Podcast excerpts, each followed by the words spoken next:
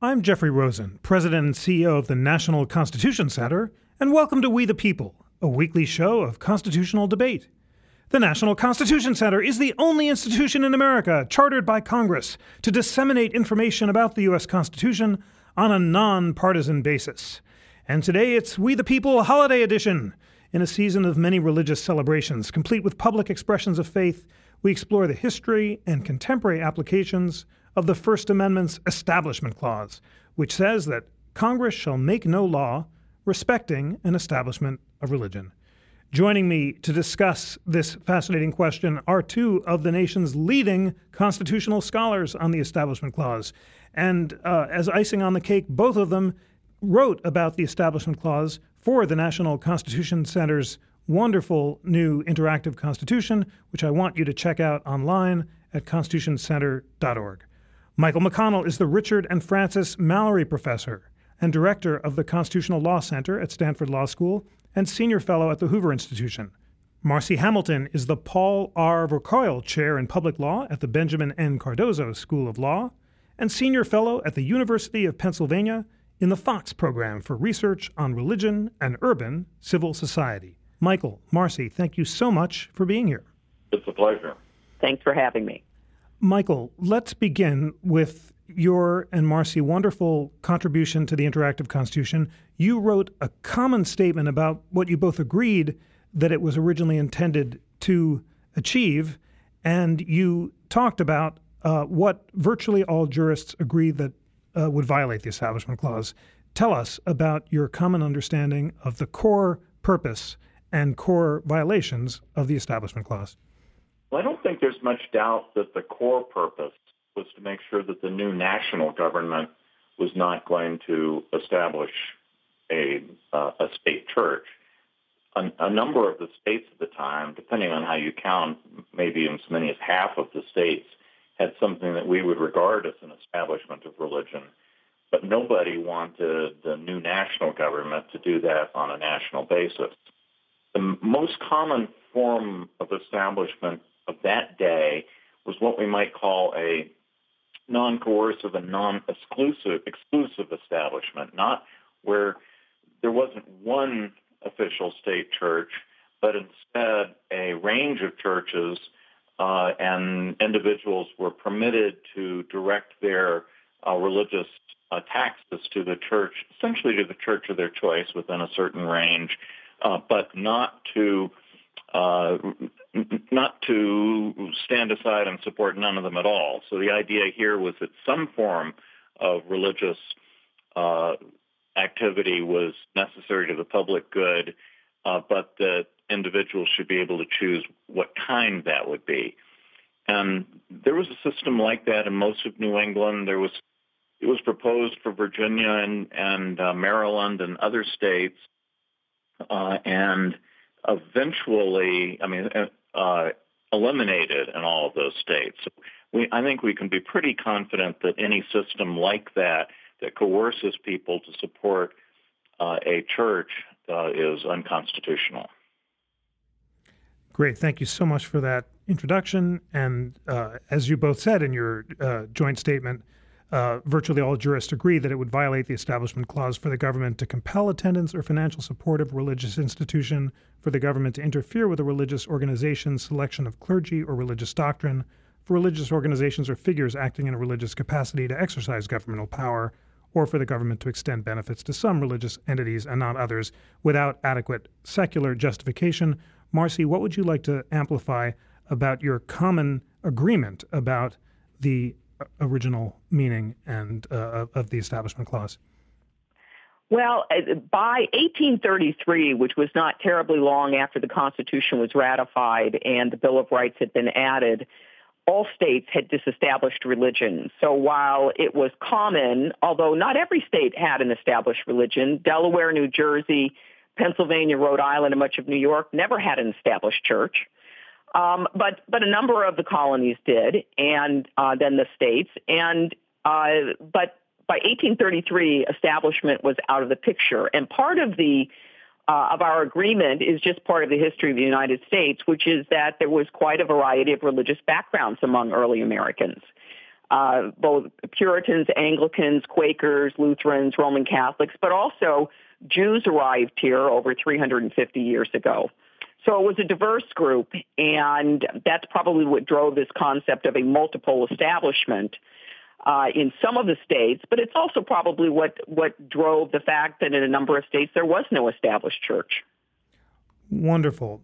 Well, let's um, take another beat on this and now talk about your areas of historic disagreement. Michael, you uh, have a great separate statement where you talk about how the establishment of religion was bad for liberty and bad for religion. to I can't resist but ask you about the claim of some that the Establishment Clause was actually an anti disestablishment provision. I love to get to use my SAT word. Uh, and in other words, the, the, the federal government was prohibited from establishing a national religion uh, in, in, in, in order to protect the state establishments uh, and to prevent them from being disestablished. Uh, what do you make of that argument, and, and, and what is your distinctive understanding of the original purpose of the Establishment Clause? Well, I do think that it's true that the original First Amendment not only prevented the national government from establishing a religion, but also from disturbing the existing arrangements at the state level. That's why it says no law respecting an establishment. That would mean no law establishing religion and also no law disestablishing or in any way regulating the existing state establishments. No such law was ever proposed, so that actually never had any particular uh, practical significance. And since, as uh, Marci points out, uh, the last state establishment was uh, eliminated in 1833, that was in Massachusetts, uh, any uh, anti-disestablishmentarian implications of the First Amendment, I think, are long since irrelevant. Wonderful. I'm so glad that you got to say anti disestablishmentarianism. And uh, Marci, uh, do you agree with the anti disestablishmentarianism thesis? And, and if so, some justices, like Justice Clarence Thomas, have argued that the Establishment Clause should not actually bind the states at all, since it was intended to protect their state establishments rather than disturb them. Well, it's my view that that is too narrow of a focus, and that if we enlarge the lens through which we look at the history of religion in the United States, what we see is that many who settled in the United States came here for economic reasons, but they also came here for religious liberty. Why did they need religious liberty? Because of the tyranny in the country they were, had been living in, in Europe. Uh, there was tyranny across Europe, uh, and it depended on the religion. Uh, and there was a fresh memory for many who founded the United States of what religious tyranny can do. And so there was in, uh, especially in the writings of James Madison, who drafted the First Amendment, there was this keen awareness that there is good religious liberty, and then there is such a thing as overweening power of religion, and that it is potentially dangerous. So that even in the memorial and remonstrance for which James Madison is so famous, uh, he basically said almost during almost 15 centuries has the legal establishment of Christianity been on trial? What have been its fruits? More or less in all places, pride and indolence in the clergy, ignorance and servility in the laity, in both superstition, bigotry, and persecution. Where did this come from? This, this concept came from the education he received at Princeton with John Witherspoon, the Reverend John Witherspoon, who taught all of his students, and James Madison was his most shining, uh, as in history at least, and what, what Witherspoon taught them is that it's combinations of power that are dangerous. It's the it's a combination of power between religion and the state. And much of what Madison was trying to do with the Establishment Clause was not just to provide religious liberty, but also to divide the power of the state from the power of religion. Wonderful. Well, we can continue this historic debate, but it is the holiday season. So let's jump right into one of the many uh, categories of contemporary applications that you talk about in your great joint statement on the interactive constitution, and that is government sponsored religious symbols. Uh, you both talk about how this is a contested area, how uh, the court has uh, adopted a so called endorsement test, which asks whether a reasonable observer would regard the display as the government endorsing religion. And you talk about a bunch of cases, including Lynch versus Donnelly from 1984, where the court allows a nativity scene surrounded by other holiday decorations. This is known affectionately to law students as the three plastic animals rule. Michael, tell us about Lynch and Donnelly and whether you think that the court's approach to government sponsored religious uh, symbols uh, is correct or not. This was an area that's not only contested but also extremely confused uh, in that a lot of the decisions don't seem to make a great deal of sense, although, you know, in the end they don't, they strike a fairly um, middle of the road uh, position. But Lynch versus Donnelly was the first of the Supreme Court's religious symbol cases that involved a nativity scene as part of a city holiday uh, celebration in a park. Along with the nativity scene, there were any number of uh, secular symbols, including such exotic items as a talking wishing well, as well as the usual candy canes and Santas and so forth and so on. And the, the logic of the court was that there it does not violate the Constitution for the government to uh, include a specifically religious symbol so long as it's in a context which um, which includes other things as well, and that's where the three plastic uh, animals uh, uh, come in. Uh, shortly thereafter, the court said that it was unconstitutional to have a nativity scene all by itself on the steps of a, a city county uh, building. And then there have been a number of cases uh, ever since. Um, this is partly confused because the court has is making all of this up. That this really has no uh, no grounding, uh, no foundation uh, in the founding, uh, and is an, an entirely a modern preoccupation. Um, Marci, do you d- agree or disagree? And what, what are your thoughts about whether the court's approach to government sponsored religious symbols is correct or not? Well, I do agree with Michael that the court has kind of landed in the middle. Uh, and so what's really problematic? What's problematic is a clearly religious scene that is in a clearly government context. And so a nativity scene on the steps of a courthouse uh, that are the focal point of the courthouse. That's a problem. Uh, the Ten Commandments in a courthouse where there's supposed to be neutrality and justice toward all citizens, again, a problem. Uh, but if you have a display with the plastic animals and all the rest of it in a, a shopping district, uh, in which the local government is generating tax proceeds, the court is saying essentially, look, that's that's as much for secular as religious purposes. So it's not the end of the world that there are some religious symbols involved. It's my view that this evolving doctrine has never been more important, and the reason for that is because the diversity of religious believers in the United States continues to proliferate, so that we now have over 100,000 sects across the United States. And as uh, Diana Eck at Harvard has done such a lovely job in her uh, pluralism project, you can see that we have uh, face that we never would have expected in the middle of of the Midwest, and it is now a very diverse country. That diversity requires from the government even more care about neutrality.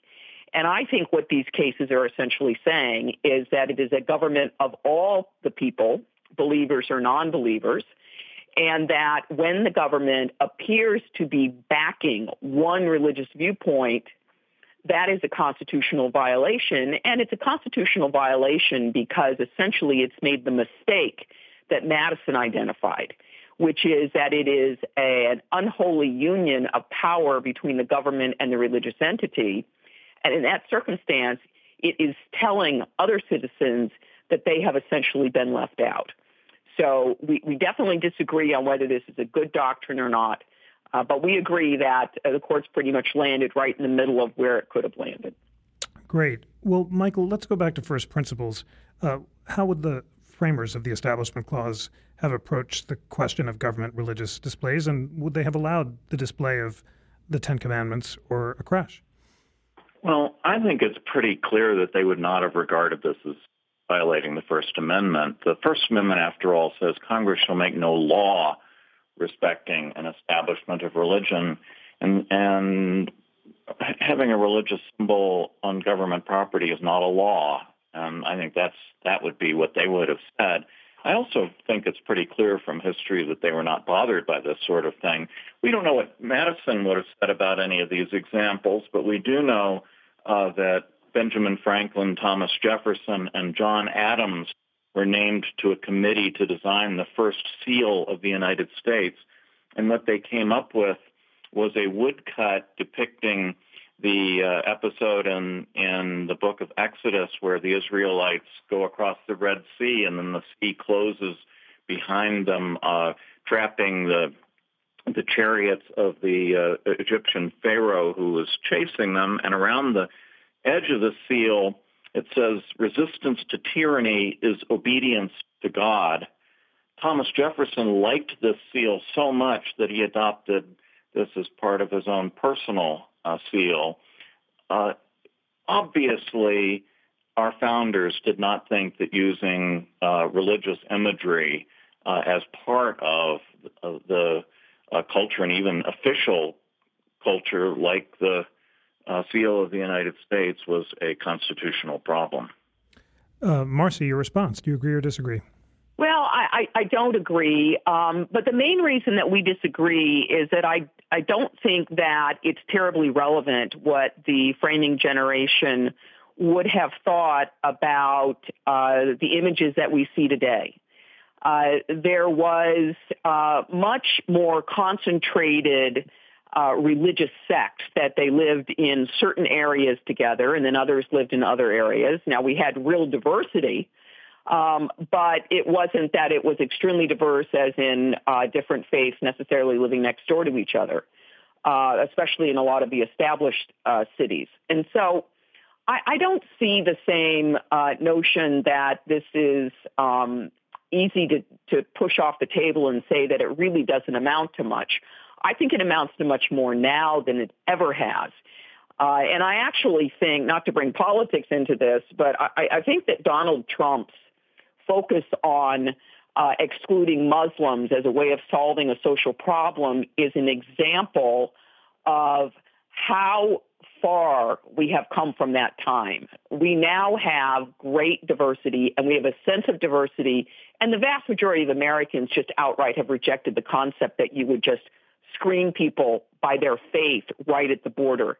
And I think that fact uh, that we see it that way, and that there are so many now who have come out of essentially the the silence of the closet, and now they say, you know, I don't believe in God. I'm either an atheist or i I'm an agnostic. These are different times, and I think that for James Madison's principles, I think that it makes a lot more sense now uh, than it did then. That in fact, the government really can't be backing any one particular religion. And in fact, it gets into trouble when it starts backing a set of religions. Uh, thanks for that. Uh, Michael uh, Marci mentions uh, Donald Trump's recent proposal that would ban all Muslims from entering the United States. I'm interested in your views about whether that would violate the Establishment Clause. Laurence Tribe of, of Harvard argues that it would violate the uh, Establishment Clause, uh, which is a flat prohibition on actions that the U.S. government may take, including those actions that respect an establishment of religion. Uh, others have disagreed. Akhil Amar suggests that Congress could ban uh, non Muslim citizens, but not Muslim citizens, from entering the country. What is your view about the constitutionality of Trump's proposal? Well, I do think we need to add a new fallacy to our list of uh, logical uh, uh, distractions, the argumentum ad Trumpium, uh, in which uh, when when one is talking about a serious subject, to talk about what Donald Trump thinks about it is uh, is never going to get us uh, advance the argument. Uh, it was whether his his particular proposal to uh, ban uh, Muslim non-citizens is, is, a terrible idea that doesn't make it unconstitutional. It doesn't violate the Establishment Clause, uh, but uh, but that doesn't make it a, good idea. It also has absolutely nothing to do uh, with um, modern Establishment Clause uh, controversies. I would like to comment on on on Marci's general view that the increasing diversity of the United States is a reason to uh, have a more pristinely secular uh, public sphere. And I think actually quite the opposite is true.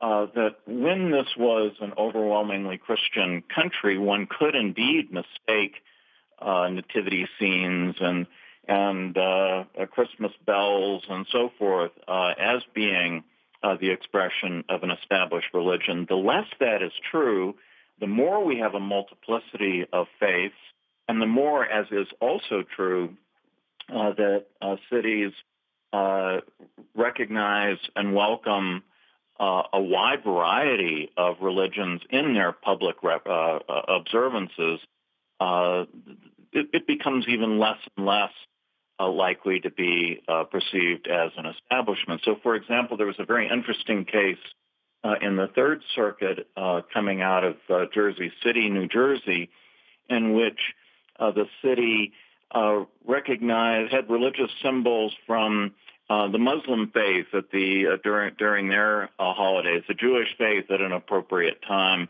a number of different religious and other cultural groups at different times of the year, and at the end of December they had a a, a Christmas uh, ornament. Uh, I, I, think it was a nativity scene uh, in its public space. And they argued that the context there is not three plastic animals, but rather the recognition on, of the religious symbols of a diverse uh, group of people that live in uh, in New Jersey City, and that that strikes me as a actually a much more uh, welcoming and inclusive project than to try uh, to keep religion out. The, the real problem with trying to keep religion out is that there's no stopping place. Maybe you begin with the, uh, you know, obviously uh, sectarian or obviously a religious symbol like perhaps a nativity scene. But as we have seen uh, in public schools and public universities and other places, um, there's there's no stopping point. Pretty soon you're asking, well, what about the Christmas tree? Can it have a star uh, on the uh, on the top? And and and and why Santa Claus? Is is Santa Claus a secular symbol, or is Santa Claus actually a symbol of of Christmas and therefore of Christianity? And there really is no logical stopping point uh, shy of having public spaces undecorated at the holiday seasons. And that doesn't actually strike me as advancing uh, the cause of recognizing the diversity of viewpoints uh, of Americans.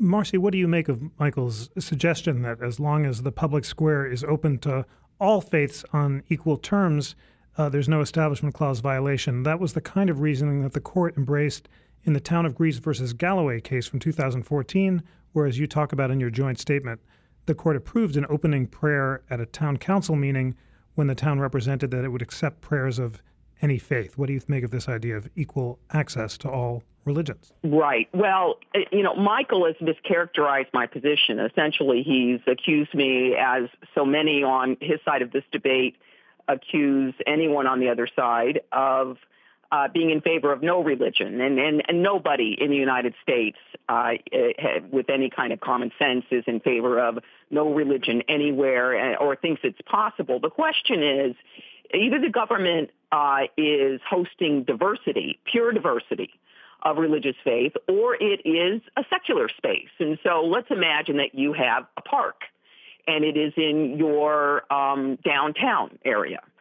Uh, or it is near your state capital in that park, you uh, the the state has decided they'll post the Ten Commandments. Uh, a group comes in. They're called the Satanic Temple. Uh, they celebrate essentially uh, secular values, but they are a religious group with a satanic symbol. And they come in and say, well, we would like to bring our diversity, our statue of Satan into this same space. The government now has a choice. It can either keep the Ten Commandments and the Satanic Temple, or it can make it a flower garden or something that is shared by all Americans. And what's been happening is that as the Satanic Temple has been asking to have its own religious symbol demonstrated in particular locations, the governments have decided that they really didn't need that religious symbol there, that they can do just fine with a secular symbol. So diversity, yes, but it has to be true diversity, and the government has no business choosing between some religions uh, and others. But I would also uh, amend the the way in which Michael described our history, and that is that it, it, we did not start as a uh, a unified Christian country where uh, any Christian would look at any symbol and say that that's my symbol. We started as a country of sects that were distinctly different. They felt their differences. Uh, in Massachusetts, Quakers died because of their faith.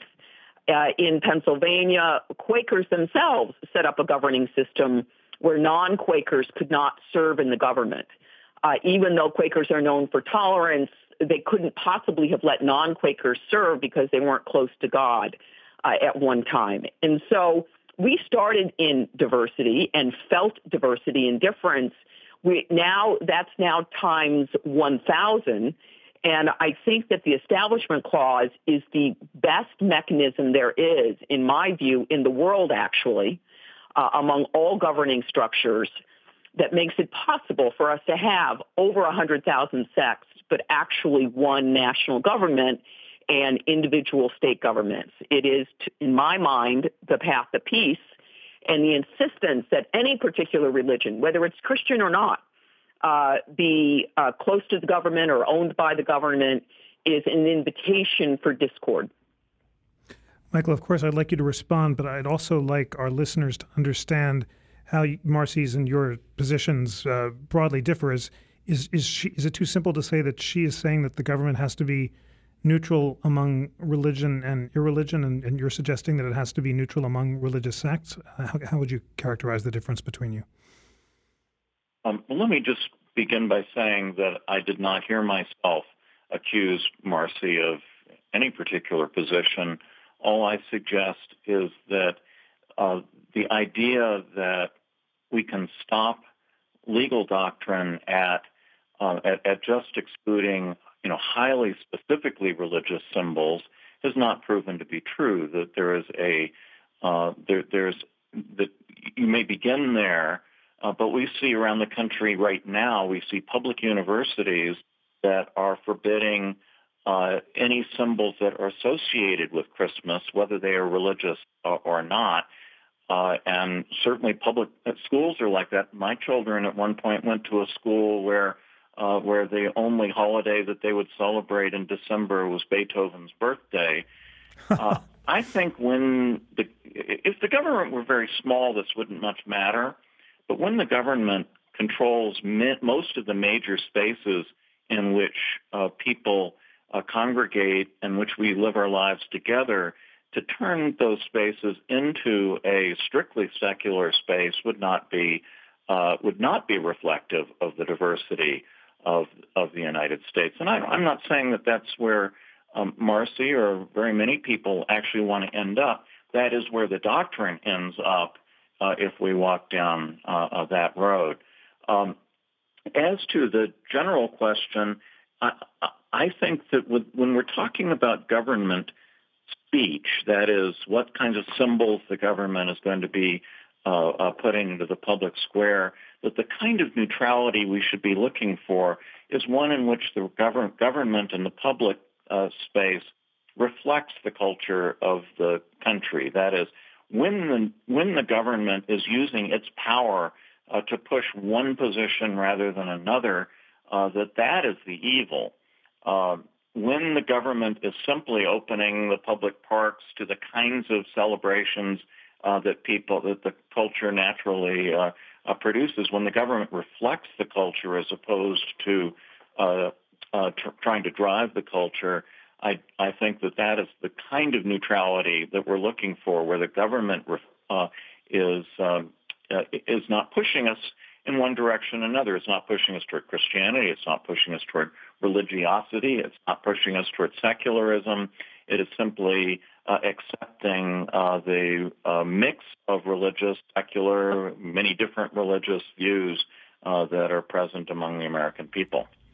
Uh, Marci, w- what is your uh, response to Michael's vision of religious neutrality? He prominently argued and won the Rosenberger case, where the Supreme Court said that it was fine to make school spaces available to religious and non-religious school groups on on equal terms. Uh, Justice Brennan in the Widmar case made a, a similar vision. What, what, what about the, Michael's suggestion that really uh, the, the question is uh, the government has to be uh, uh, neutral and, and, make its spaces available to secular and, and religious uh, groups and symbols on, on equal terms? Well, it's my view that Rosenberger was wrongly decided, and of course it was a 5-4 decision. Um, and it was, unfortunately, with Rosenberger, what the court did is they used – uh, free speech as the governing paradigm rather than the Establishment Clause. It was the dissent that would have followed the Establishment Clause. And in that case, it was the question of whether or not the University of Virginia had to give money to a religious student group that engaged in uh, proselytizing activity. And the court held that the government must be neutral across all um, ideas, even in a, an educational setting, uh, and that it didn't really matter that the government was supporting proselytizing. And so, in my view, that was the beginning of taking the wrong step with respect to the Establishment Clause. Um, and we are now at a point where we have a court that is generally hostile to the Establishment Clause. It has been working very hard to try to reduce the number of claims that can be brought under it. Uh, and uh, the the, problem is that there is a nostalgia among some of the members of the court and some Americans for the simplistic or the simple Christian nation that we had at one time. Uh, we never had that. That was never accurate, as uh, the great Bernard Bailyn has uh, documented. And instead, we've always had the question of how do you mediate between all of these different religious groups that each one thinks the other was basically wrong. Uh, and the way you mediate is that you have a government that's neutral towards all. So I agree with Michael to the extent that what we're talking about is in a public space, if there are going to be religious symbols, the government must open it up to other religious symbols. But I actually disagree with the uh, empirical notion that the government controls uh, most of the major spaces because it's just not true anymore. Uh, the government does not control the vast majority of the internet, and that is basically where we communicate. Uh, and at this point, there is an explosion of communication from religious voices, non-religious voices, and the government's there somewhere. But control of the message not even remotely due to the government, and certainly not due to any kind of displays that are, excuse me, concrete. And so, excuse me, basically we've ended up with a scenario where the government must be neutral. It should be neutral. I think Michael and I agree on that. The real debate is over how much diversity there has to be so that the government's not backing one particular viewpoint and that's that's still an open question. Uh, great. Well, let's explore some of the other areas that you talk about in your common statement. Uh, you, you, in your common statement, you talk about aid to religious institutions, and you say that scholars have long debated between two opposing views of the Establishment Clause as it applies to government funding. The first says government has to be neutral between religious and non religious institutions that provide education or social services. The second, that no taxpayer fund should be given to religious institutions if they might be used to communicate religious doctrine. Michael, I, I gather you think that the first one is correct. Tell us about that and how that has played out in decisions uh, like the Everson case, like the Allen case involving uh, aid to uh, religious schools. Um, I, I do think that that position is correct, both historically and in terms of the values of diversity and neutrality and pluralism that we've been talking about that um, uh, sometimes the government just pursues go- government services on its own, that is through government institutions, but very frequently what the government does is it recognizes that a certain diversity of approach uh, is in is in the common in the common good, and so they provide grants or subsidies to private institutions uh, to engage in these activities. And this is just there's just a bewildering array of uh, of programs of this sort.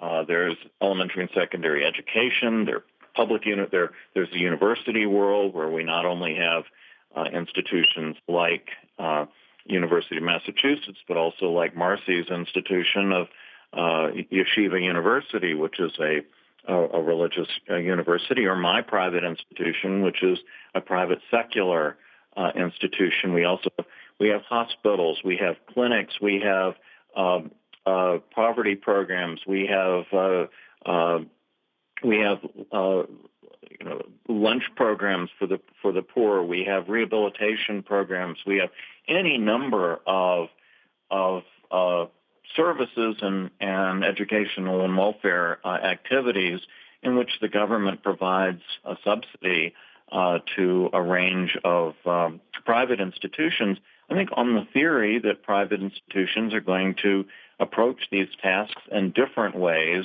and thus will be able to uh, serve a, a, a, larger number of the population uh, than uh, than a one-size-fits-all uh, government uh, only uh, approach. And when the government does that, uh, it, the the the earlier approach, early part of this of our republic, and then the current approach is to allow religious institutions to be among them, not to give them any advantage, but also not to discriminate against them.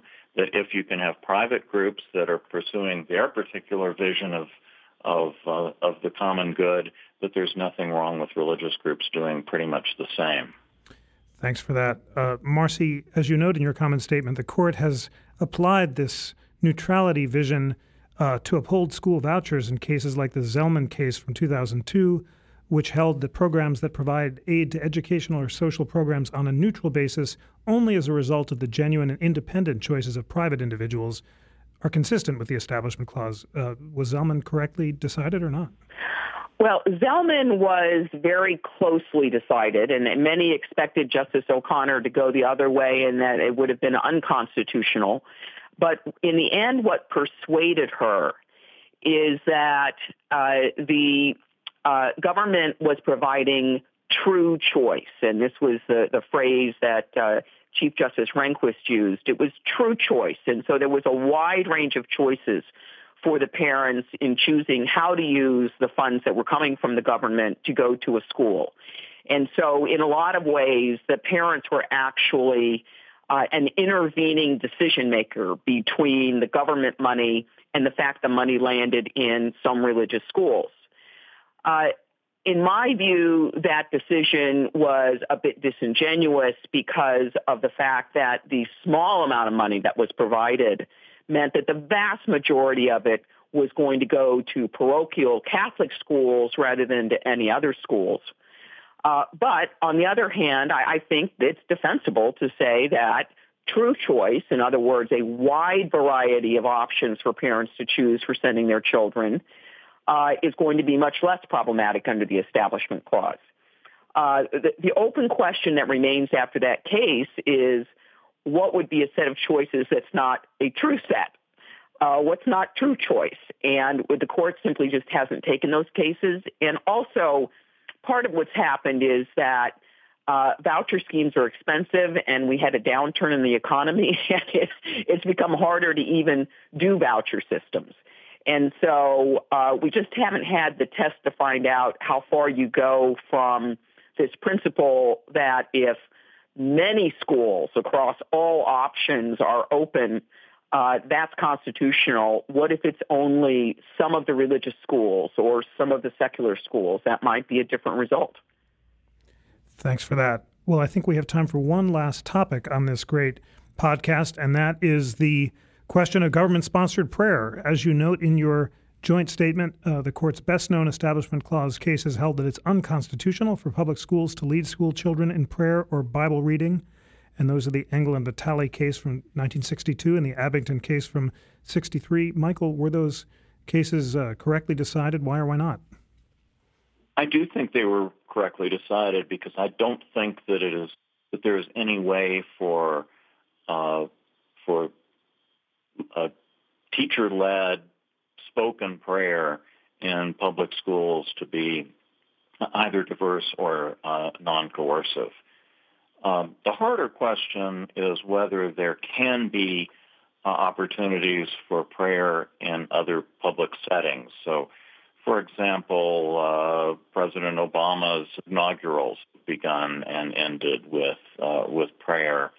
Uh, we had a lot. There was a fair amount of public prayer in the wake of the 9/11. It seems to be something that the that we turn to uh, at times, particularly of crisis. There have been uh, chaplains and prayers in the United States Congress uh, since the very first Congress, and still are, and that has is also uh, permitted at uh, uh, at city councils. I'm uncomfortable with the way a lot of this is done. I'm not sure how valuable an experience it is. Uh, sometimes I think what is happening is that politicians are trying to grab the uh, mantle of religiosity uh, for their own uh, ends rather than this being any kind of a sincere or spontaneous uh, uh, activity. Uh, so I think there are a lot of hard cases about public prayer and public occasions, but the Supreme Court has not closed the door to those. They seem to be uh, looking at these on a fairly case by case basis. You know, where, where the town of Greece uh, city council prayer being the most uh, recent example, where the court said that, that it is constitutional uh, to allow for there to be a, a, time of prayer at the beginning of the city council meeting where the prayers are delivered by uh, members of the public who come forward and put their their names on a list and are uh, chosen on a neutral basis. Uh, thanks so much for that. Marci, as Michael suggests, and as you both suggest in your joint statement, the controversial cases involving prayer involve less coercive settings involving adults, like Marsh and Chambers, where the court upheld legislative prayer, which was steeped in history, and the Town of Greece case, which Michael just mentioned, which approved this uh, prayer at uh, town meetings and was ostensibly open to all. Were those cases correctly decided, and, and why or why not? Well, I, I do think that in general, certainly the public school cases have been decided correctly that the principal may not read a prayer over uh, the PA system each morning because there's no way for a child to understand that it's not being prescribed to them. Uh, with respect to Marsh v. Chambers, you know, the, the court said that legislative prayer is, had not resulted in an established religion in so far, and then since it had been happening for a long time, it couldn't be a bad thing. But I have to say, I was shocked. Uh, about four years ago, I testified in Columbus, Ohio, uh, on issues involving clergy sex abuse, and so the room was filled with victims of clergy, and uh, each session opened with an explicit prayer, not just a non-denominational or a let's have a let's all uh, praise God prayer, but a specific prayer to Jesus. And I found that to be very jarring. Uh, so I do think that the notion that the um, there is no establishment is uh, in, in a number of states. Actually, I think it's worked out so that we have certain religious entities that have, in fact, uh, made their mark known and, and taken over some of that. With respect to Town of Greece, I think that case was completely wrongly decided. Uh, the notion that a, a community that had very consciously looked for certain types of believers to give a prayer uh, rather than others was an indication already that you had divisiveness. But what I found most troubling there is that this was a town council meeting for business for the town. And the people who were attending the meeting, some were religious, some were not religious. I do not understand the need for it or, or the positive aspect of it. The court held that it was fine because there had been some diversity, and so long as there was future diversity, uh, it would be fine. And of course, one of the first groups to do something were the atheists. Uh, but I think the whole thing was a political play, just as Michael describes. It was politics. It was unfortunate, and I don't really think the court did anybody any favors by opening that door. Thanks so much for that. Well, it is time for closing statements. Uh, Michael, let me ask uh, you uh, what was the core historic purpose of the Establishment Clause and why is it important today? of course, that core purpose is the same thing that it was 45 minutes ago. Uh, and it's important because religion is important. If religion were not important, uh, then we would be uh, talking about something else. And the idea of the, the combination of an establishment clause and a free exercise clause is that we leave this important area uh, to private people. Uh, I, one of my favorite statements from the Supreme Court actually comes from Justice uh, Douglas uh, when he said that the religion uh, the, will be left to the, the attractiveness of religion will be left to the zeal of its proponents and the appeal of its dogma uh, rather than political power. And I think that's just as important uh, a principle today as it ever was. Wonderful. And Marci, last word to you. What is the core historic purpose of the Establishment Clause and why is it important today? Uh, the core historic purpose was to separate the power uh, of the state from the church so that neither one could overpower the other. Uh, because the framing generation fundamentally understood what happens when there is a unity of power between church and state. Uh, and it is more important than ever uh, that we understand this. Uh, and in fact, the Establishment Clause, in my view, is the most innovative element of the United States Constitution, especially the way in which it has evolved. And for my money, it is by far the most important element that has the capacity to keep the United States both safe and peaceful. Wonderful. Well, uh, this has been a superb conversation. It beautifully complements your great uh, debate and consensus on the interactive Constitution, which I want all of our listeners to check out for further education. Uh, I will not wish our listeners uh, Merry Christmas or Happy Hanukkah, but I will say Happy Holidays. And thank you so much, Michael McConnell and Marci Hamilton, for joining. Merry Christmas to you too, Joe. thank you. Thanks to both of you. Today's show was engineered by David Stotts and produced by Nicandro Iannacci. Research was provided by Joshua Weinberg and Danielle Evans. Get the latest constitutional news and continue today's conversation on our Facebook page, facebook.com backslash constitutionctr, and on our Twitter feed at constitutionctr. We want to know what you think of the podcast. Email us at editor at constitutioncenter.org or just email me, jrosen at constitutioncenter.org. I would love to hear what you think. Please subscribe to We the People on iTunes. Just search for us in the iTunes Store. While you're there, leave us a review. It helps other people discover what we do. Please also subscribe to Live at America's Town Hall, featuring conversations and debates presented here at the Center, across from Independence Hall in Philadelphia. We the People is a member of Slate's Panoply Network. Check out all of our sibling podcasts at itunes.com backslash panoply. And finally, despite our congressional charter, the National Constitution Center is a private nonprofit. We receive little government support, and we rely on the generosity of people across the country who are inspired by our nonpartisan mission of constitutional education and debate. Please consider becoming a member to support our work, including this podcast. Visit constitutioncenter.org to learn more. On behalf of the National Constitution Center, I'm Jeffrey Rosen.